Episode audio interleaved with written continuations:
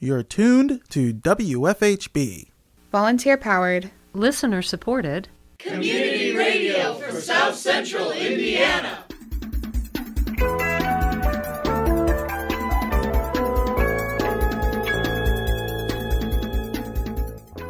Good afternoon. Reporting remotely for WFHB, this is Benedict Jones. And I'm Todd Wicks. This is the WFHB local news for Tuesday, November 9th, 2021. Later in the program, WFHB News Assistant Director Noel Herhusky Schneider speaks with Stephen Stewart about his concerns for logging in the Hoosier National Forest. More coming up in today's feature report. Also coming up in the next half hour, the American Civil Liberties Union of Indiana filed a federal lawsuit against a school corporation in Terre Haute after employees refused to allow transgender students to use their preferred restrooms. More in today's headlines. But first, your local news brief.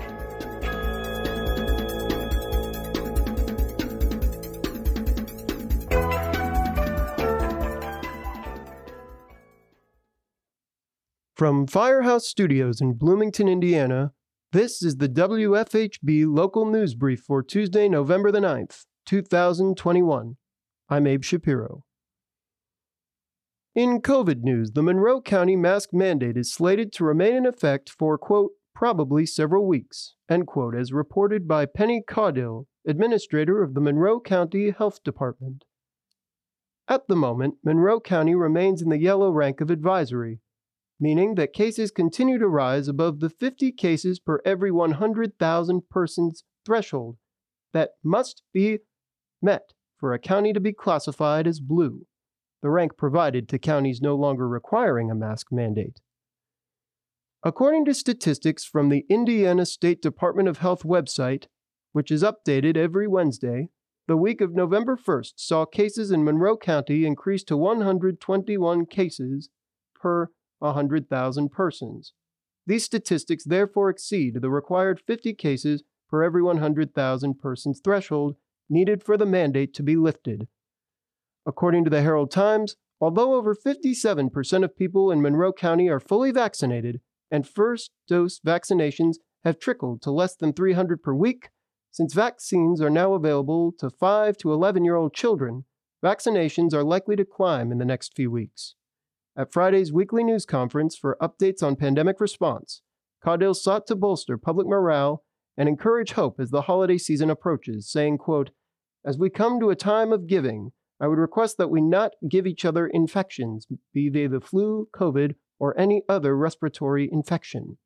Instead, let's give all of our efforts to giving grace and being kind. Get vaccinated and follow regulations and recommendations to reduce transmissions. We will get through this. The Indiana Supreme Court ordered eviction diversion program has been a mixed bag in its first week of operation gaining willing participants in only 8 out of 331 cases heard from November 1st through November 5th, where tenants and landlords were asked if they wished to participate. This new program, introduced by the Indiana Supreme Court on September 13th, seeks to utilize the over $410 million in federal funds provided to Indiana state and local governments last December for emergency rental assistance. On November the 1st, the program announced new eviction reforms, including that courts must advise tenants and landlords at the first hearing of any eviction of alternative solutions such as rental assistance or partaking in a settlement conference in which tenant and landlord engage in a discussion facilitated by a neutral helper. Participation in the eviction diversion program would pause eviction proceedings for 90 days or until either landlord or tenant requests resumption of the hearings. However, both landlord and tenant must first agree to participate in the program, which has been an issue since landlords may worry about waiting on rental assistance payments that may or still have never arrived, an opinion shared during an eviction hearing in Lawrence Township Small Claims Court by Robert James, whose firm Sandlin Law Group represents five of the 20 top evicting landlords and property managers in Marion County. However, according to the Indianapolis Star, a positive for landlords is that participating in the program would allow them to obtain rent owed and late fees without having to make legal arguments in court, where a favorable outcome is not guaranteed. Indiana Court of Appeals Judge Robert R. Altice Jr., who is also chair of the state's eviction task force, had this to say Quote, Certainly, I wasn't thrilled with that number, but then again, it is early, so my hope is that those numbers will increase as people become more aware of our program. End quote. In a positive note, on Monday, the State Education Department announced that it will spend $2 million to help fully license special education teachers by offering scholarships for required training and streamlining required coursework. The new program, known as the Indiana Special Education Assisted Licensure Program, is designed to smooth the transition while increasing the number of fully qualified special education teachers in the state and ensure enough special educators are available when the state ends the use of emergency permits next school year. Since issuing emergency permits is a long standing violation of the Federal Individuals with Disabilities Education Act. The state will replace these emergency permits with a new temporary licensure program for educators and approved training programs. The program entails that the Indiana Department of Education partner with the Center of Excellence in Leadership of Learning at the University of Indianapolis to assist teachers in finding a program that qualifies them for a temporary permit. The program itself is funded through federal COVID relief and the Individuals with Disabilities Education Act. That's all for your local news brief. For WFHB News, I'm Abe Shapiro. More news later on this radio station, and live and learn. On Monday, the American Civil Liberties Union of Indiana filed a lawsuit against the Vigo County School Corporation after employees denied two high school students their right to use restrooms consistent with their gender identity. ACLU Indiana alleges that the denial of these students access to the correct restrooms violates the Equal Protection Clause of the 14th Amendment and Title IX of the Education Amendments Act of 1972. Ken Falk, legal director for ACLU Indiana, said in a press release, quote, Denying a student their right to use the correct restroom is discrimination, plain and simple. Schools should be a safe place for kids, and the refusal to allow a student to use the correct restroom can be extremely damaging. End quote. According to the complaint, both students were diagnosed with gender dysphoria and identify as male. Both have requested to use male restrooms and the male locker room. The lawsuit says that the school system has denied them this request. The students have also asked to be addressed by the names that reflect their gender identity using male pronouns. The complaint says that several substitute teachers and the principal of Terre Haute North Vigo High School have denied the students' request to use their preferred pronouns. Kathleen Bensberg, staff attorney with the LGBT project at the Indiana Legal Services, said, quote, the law gives transgender students the same opportunities as their peers to learn, grow, and succeed at school.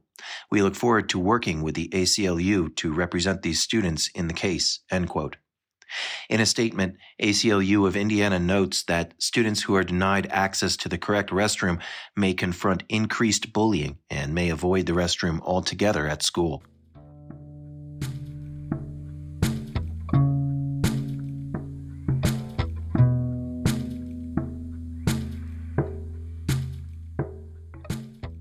In today's feature report, WFHB Assistant News Director Noel Herhusky Schneider speaks with concerns resident Stephen Stewart about the U.S. Forest Service's proposed restoration project for Buffalo Springs in Orange County. We turn to Herhusky Schneider for more.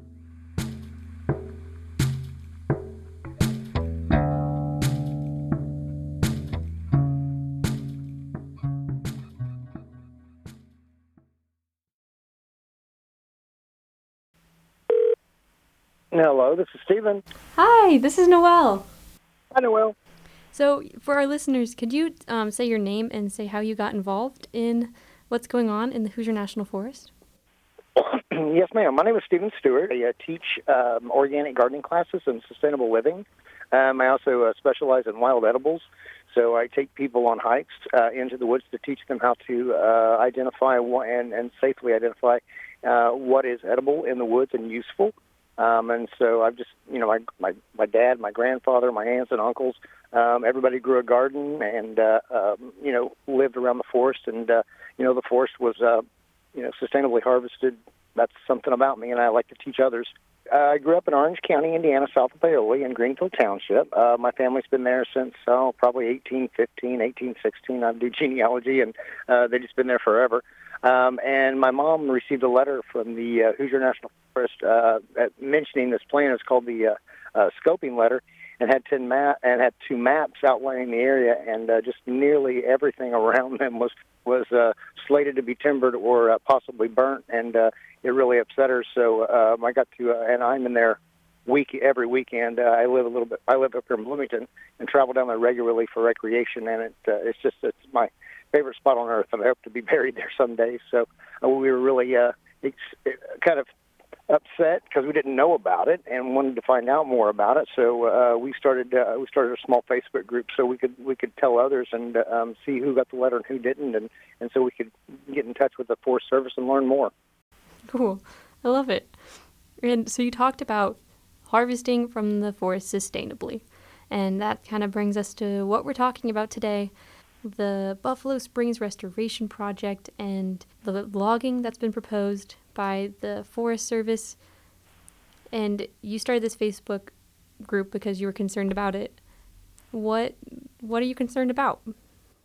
Well, there are over 5,100 acres uh, slated for selective or clear cut timbering, um, and the uh, um, there are over 15,000 uh, acres potentially uh, for for uh, controlled burning. Um, and what what surprised me the most is that uh, no one knew about it. Uh, upon research, you know, they had given us 30 days in the letter uh, to respond, uh, or otherwise you would not be able to be heard uh, as we read it in, in future stages of the project. Um, and so I contacted the Forest Service, and they said that they had sent the letter out to um, landowners uh, that bordered on the properties that were going to be managed, that were going to be in this in this uh, Buffalo Springs Restoration Project, they call it. Um, but upon talking with many of my neighbors and my parents' neighbors and my grandparents' neighbors, they had not received the letter. Only a handful had received it. Um, and nothing read about in the newspaper, nothing heard about on the radio. Um, I guess the there was a press release sent out uh, with notification back in January, and one in May, uh, um, and that's the only word. But so um, there are now over 830 people uh, that we've been able to um, notify about the project, so at least that they can you know, give their opinion on how they feel about it and learn more. But it's just such a short time period, um, you know, from learning about it for the very first time, uh, uh, and you know, the smoke inhalation, perhaps uh, from especially with with, with, with lung disorders and, and all of the uh, problems from COVID. There's been so many. I mean, Orange County has been very been very very high in numbers of COVID people, and so that affects their that that affects their lungs and their breathing. Um, and they were so afraid of it uh, that I've talked to, and uh, all of the forested areas is an extremely well watered area. And many, many people, residents down that area, get their municipal drinking water from the Patoka Lake. And all of these areas that are projected to be timbered or burned are draining directly right down into the Patoka River and into the Patoka Reservoir. So it's just uh, it's just something that um, 30 days has just been not adequate enough for people to learn about it so that they can express an opinion. Because you tell anybody that, that that's going to happen, you know, uh, near them with their drinking water, and and they're going to be spraying 700, uh, I believe, acres of chemicals.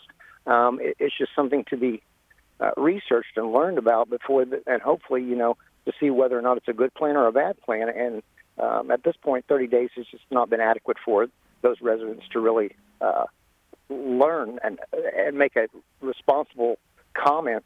Um, so we created this group so that the, we could get the word out. And you also you sent me a letter, a press release saying that you hope to maybe get the deadline extended for the proposal. yes, ma'am. Yes, ma'am. Definitely. Uh, you know, we're, we're we're asking the Forest Service to go towards the end of the year.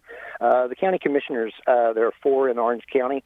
Uh, they had a meeting. It was, it was it was one of the highest uh, attended meetings in quite some time in Orange County, and it was voted unanimously uh, that the commissioners were against this plan.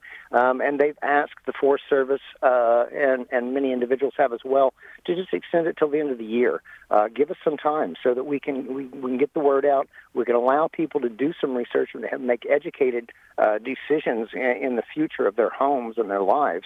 Um, and then get that to the Forest Service so that they can make a better informed decision uh, for the next step of the process.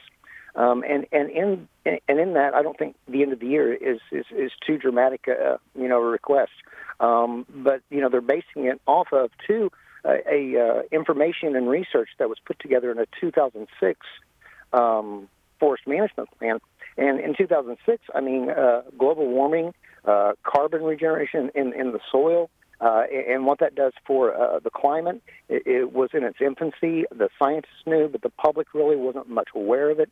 And, so a lot has developed dramatically in the last, you know, 15 years that really needs to be uh, addressed uh, before something, a project of this massive magnitude, can be undertaken. I am so glad that Orange County is coming together and you guys are trying to get your input into this because these are public forests, right? That's correct. Yes, ma'am. I, I, in my belief, it's Hoosier National Forest.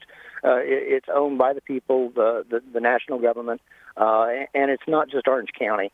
Um, it is because it's national, because it's our heritage, because it, it, it's a national treasure in my mind, uh, and, and and I'm in it regularly. I, I love it uh, it's not just those people. When when you do a re, when you do a search on YouTube uh, for Hoosier National Forest, you see people from Ohio, Kentucky, Illinois, Michigan, uh, not just the Midwest. You see it from out west making videos about camping. Taking their, there were two fathers that took their daughters uh, on a camping trip into Hoosier National Forest for the weekend, and, and the bonding that happened there was just remarkable. But these people are from far away. They don't live there, but they have they have a vested interest in their national treasure as well as with any national park or forest. I personally have camped in the Hoosier National Forest myself and have had some amazing memories in it. And it's beautiful and it's priceless, I agree. And also, there was the Indiana Forest Alliance email that um, I got a newsletter from them about um, bats and what the animals that live up in the forest canopy. Do you know anything about that? Like, not just what people are concerned about for human recreational uses, but for the wildlife there? Uh, I do not, and I hate to speak on on uh, ecological or wildlife that I do not know. I know that the goals of both the Indiana Forest Alliance and the uh, Hoosier National Forest Service, their goals are both one and the same, and that is to you know uh, preserve the wildlife that's there. Hopefully, to reinstate like the turkey and the deer uh, that were reinstated by the Indiana State DNR and reintroduced and have, and have done wonderfully well. Uh, they weren't even they weren't even they were extinct from the area, um, and they were reintroduced some years back um, and have really had a comeback. Um, and so they're looking for a sustainable, um, not just for humans and not just the trees that we see, but also you know the plants and the micro, microorganisms um, that live there as well. Uh, and, and I think there's a bit of a different opinion in the scientific community on what the best route to get there is. Uh, but something I can speak on is, is the historical heritage that's there.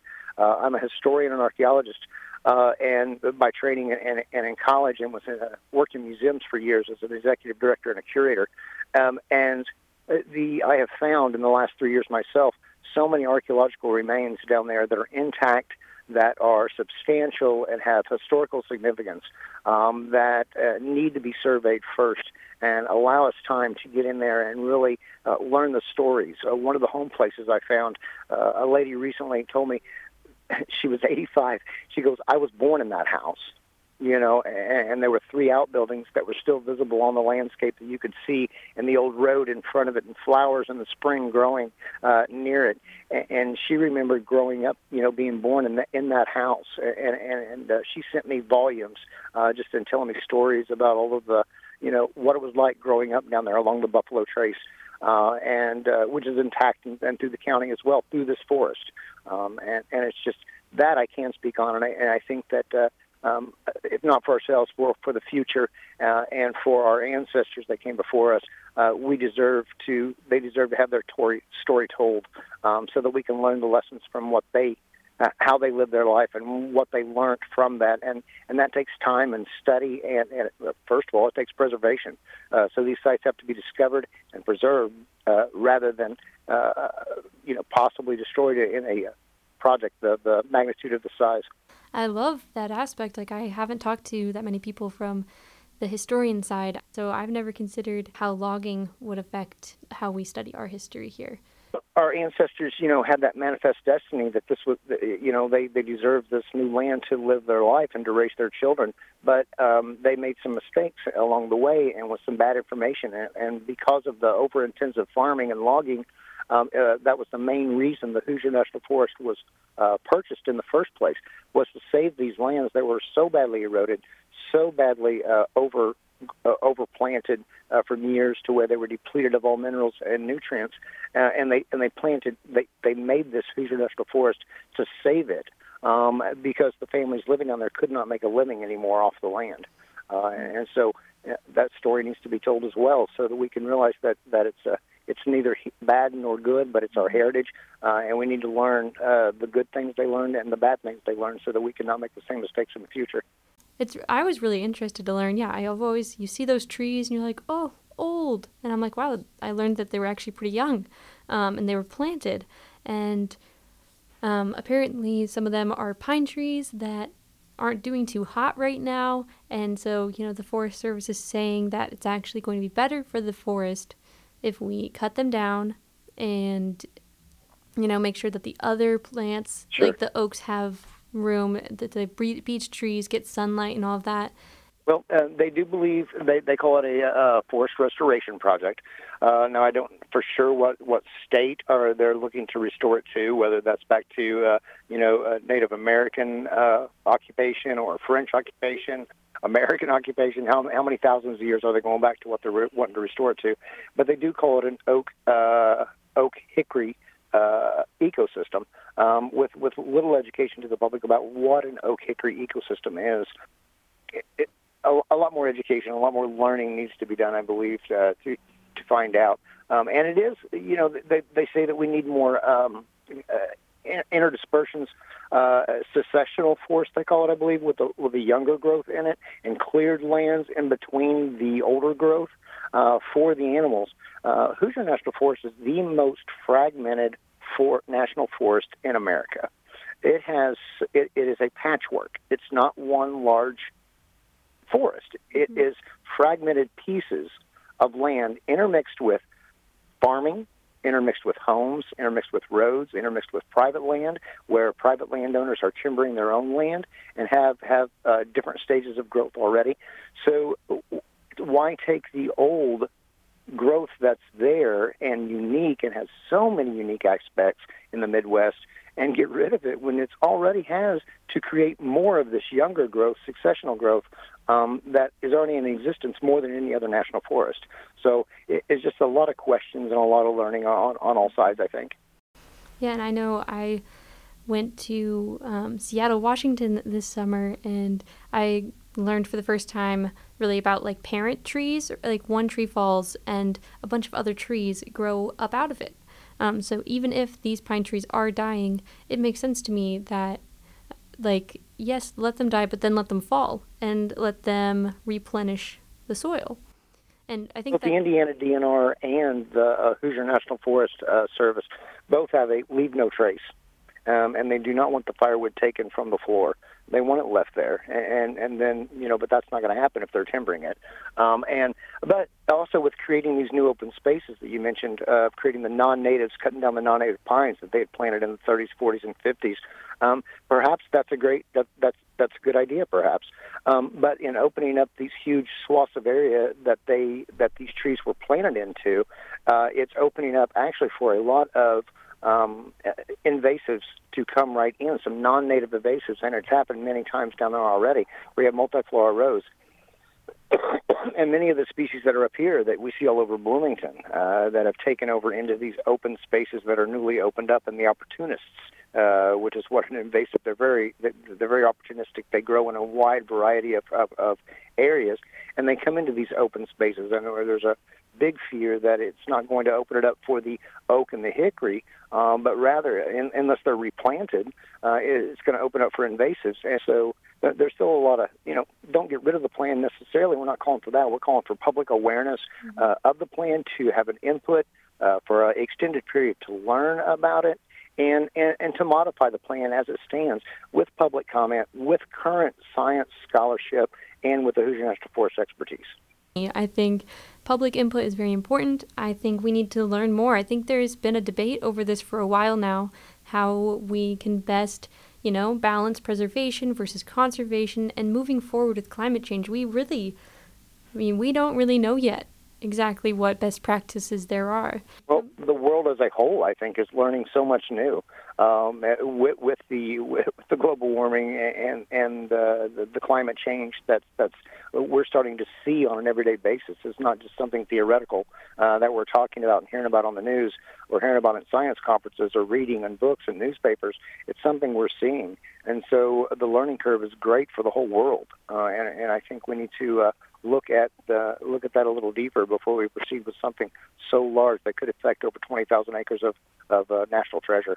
Is this just for like our listeners who maybe don't necessarily know what's going on here in this um, section of the woods? How is this similar to what went on in Yellowwood? I know that I always saw a lot of those yellow signs, Save Yellowwood, um, and I think a lot of people around Indiana are very familiar with that.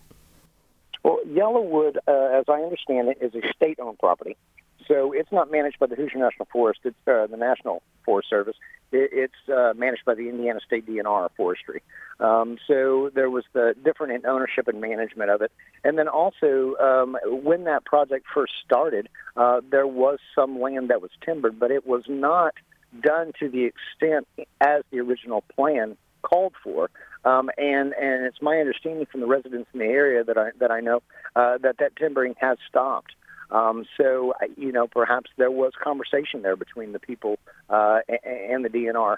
Um, I wasn't part of that, uh, but I was just on kind of on the periphery reading in the newspaper uh, guidelines. But uh, this is closer to home to me, and so I'm learning more about this one, and, and uh, hopefully I can uh, learn more about the other efforts with Salamone uh, in the north, with Crawford Harrison in the south, uh, and with the Yellowwood, uh, so that we can all just uh, be more aware of what's happening to our natural resources around us. So, for the people who are listening and kind of want to get involved, you said that we need to make public comment before November 15th. Can you really outline exactly? Like, you know, getting started is always the hardest part. Yes, uh, to, to, to get your voice in there and your comment now so that you can be uh, notified of changes in the future and be able to voice your opinion then, uh, contact the uh, Hoosier National Forest Office. Uh, they're in Bedford, uh, or Tell City uh, District. Um, and uh, on their website, the U.S. Forest, USDA Forest Service online, you'll find the Buffalo Springs Restoration Project, uh, and it gives the scoping letter, which is an 11-page document, as well as two maps showing the detailed spaces of what's going to happen and what they're hoping to do with that area. Uh, and then also it gives contact information on how to comment and instructions. Uh, with Kevin Arnick, uh, is the gentleman uh, with the organization who is in, in, in charge of receiving those comments, and he's been very uh, willing to uh, respond to my emails and answer my questions and others that I've been in, in conversation with. Uh, but contact them. Uh, write a letter and fax it. Write a letter and mail it. Write a letter and email it. Uh, call them. Email them. do it all. Uh, make sure that uh, that they know that you are uh, trying to get a hold of them, and and they've made it. They've given you the instructions there, so they haven't made it relatively easy to do so. It's just we have to do so, and people have to know about it before they can do so. And also, if you want more information about the project and the conversations going on right now on Facebook, we have Save Hoosier National Forest with over 839 members uh, in in two weeks' time. Um, that where it's a clearinghouse for gathering the information and articles, and we have people from both sides of the coin and somewhere in the middle uh, that are there discussing uh, what is going currently with this project. Wow, amazing! And I'm I'm pretty much done here, unless if you have any stories about this specific area again. Absolutely. In 2016, uh, for the bicentennial for the state of Indiana, the Hoosier National Forest and a group of volunteers got together to locate the buffalo trace. And the buffalo trace, if, if, you, if you're not aware, was historically both a Native American and wild animal buffalo and perhaps mastodon and bison earlier, uh, or uh, pardon me, and uh, mammoth. Earlier, um, it was the road through the woods. It was the road um, all the way from uh, down in Louisville, Kentucky, and Jeffersonville uh, on the Indiana side through southern Indiana to Vincennes they found it. Um, and then three years ago, I got with a volunteer, found a segment of it myself uh, that they had not discovered, and we have went and mapped out an additional uh, long distance of it. Um, but if you were going uh, in the period from eight, uh, 1780 uh, to to uh, around 1840, and if you were going west uh, from Kentucky, Tennessee, Virginia, North Carolina, and you were headed to points west, that's how you went. And see, you went right through this road. Um, presidents have went through there uh, historical figures. It, has got so much historical significance, and it is in, intact, and it is still there, and it's seen. And that uh, we'd love to create a heritage trail through there uh, to tell that story, but we can't do so uh, if it, if it's destroyed. So um, we'd like to, you know, share that. That's just one of the many beautiful things that are through there, and make this forest unique. Thank you so much for sharing. Thank you so much for calling WFHB and informing us about this. It's been really interesting talking to you. I didn't know a lot of these things. Well, thank you. I, I so appreciate you uh, uh, working for the uh, your volunteers, working for the public, and working for uh, others, and because uh, we're all one big family, and we do appreciate FHB. For, listened to it for many years. Thank you. Thank you so much. All right. Thank all right, you. Bye bye.